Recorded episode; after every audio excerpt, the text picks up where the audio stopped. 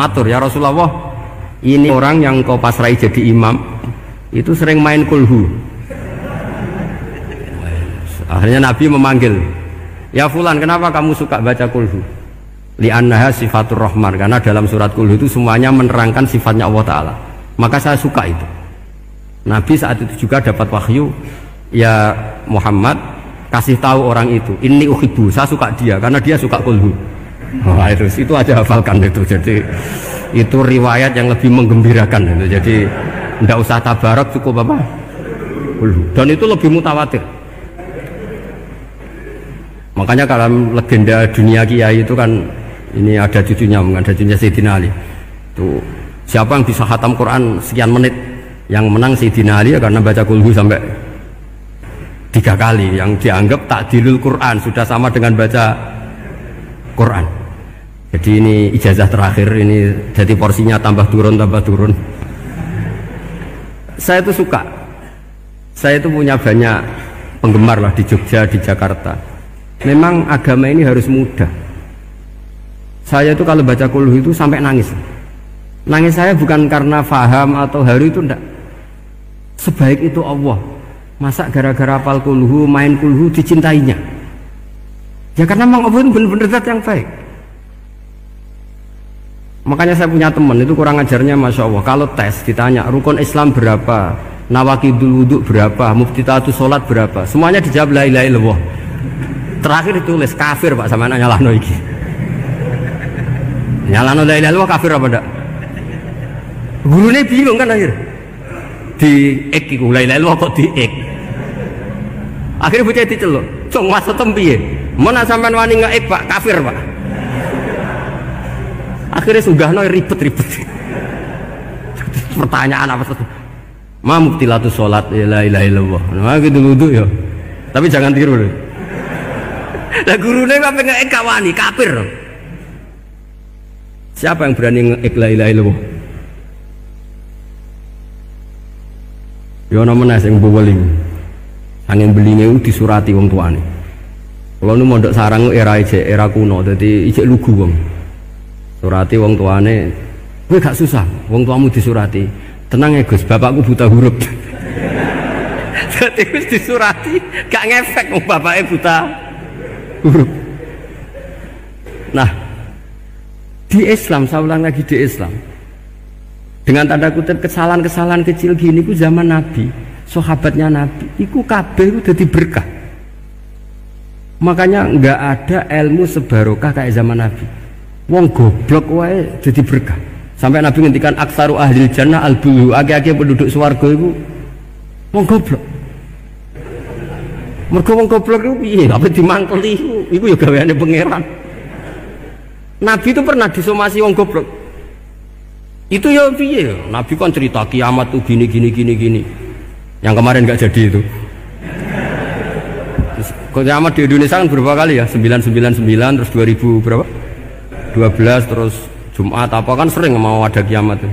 Saya sering ditanya tamu, Gus, ini kiamat teng putih, ini nih barang aku aneh-aneh.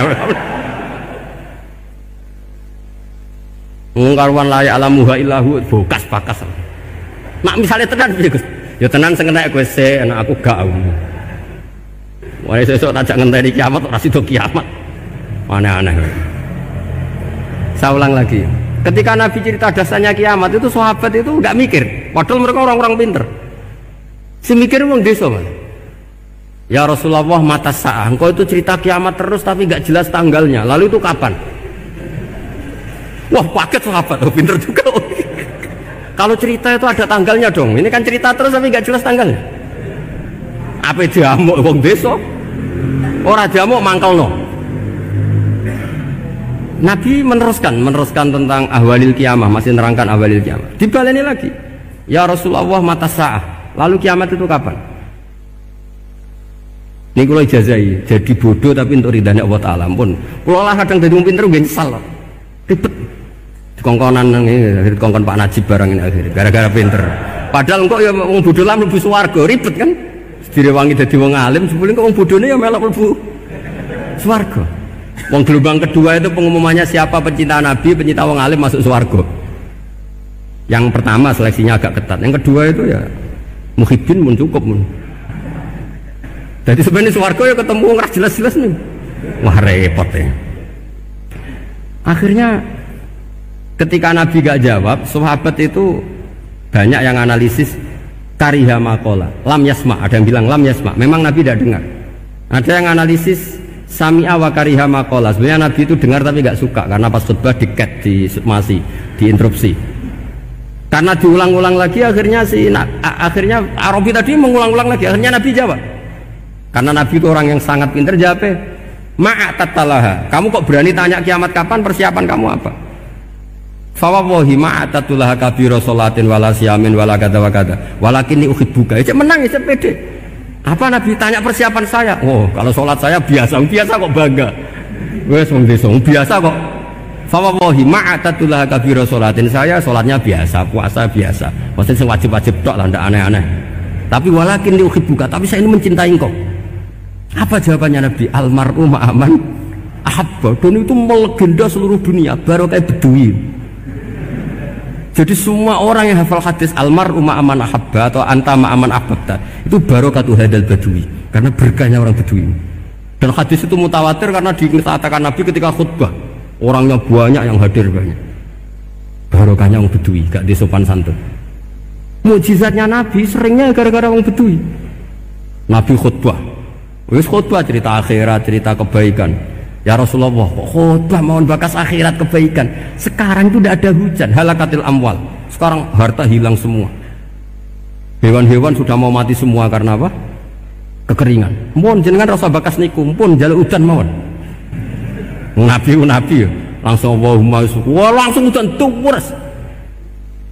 Nak jari ulama lah, buat Nabi berodok gelas putih udan seminggu nganti akhirnya sapi ini aku gak mati krono ke hausan tapi kelentir. Parah nih Nabi, ini orang rasa salah parah ya Rasulullah. Wong kulo jauh dongo udan ben mati, saya mati tenggelam. Mau lere di santai weh. Ya saya minta doa hujan supaya hewan-hewan itu bisa minum dan seger.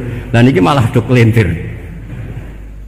Akhirnya Nabi itu mesti menang. Allahumma hawalena wala alina Allahumma alal akam wa zirab terus.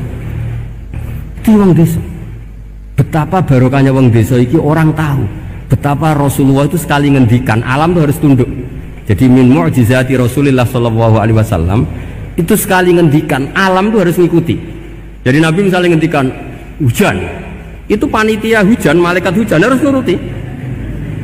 Nabi ngendikan berhenti juga harus berhenti.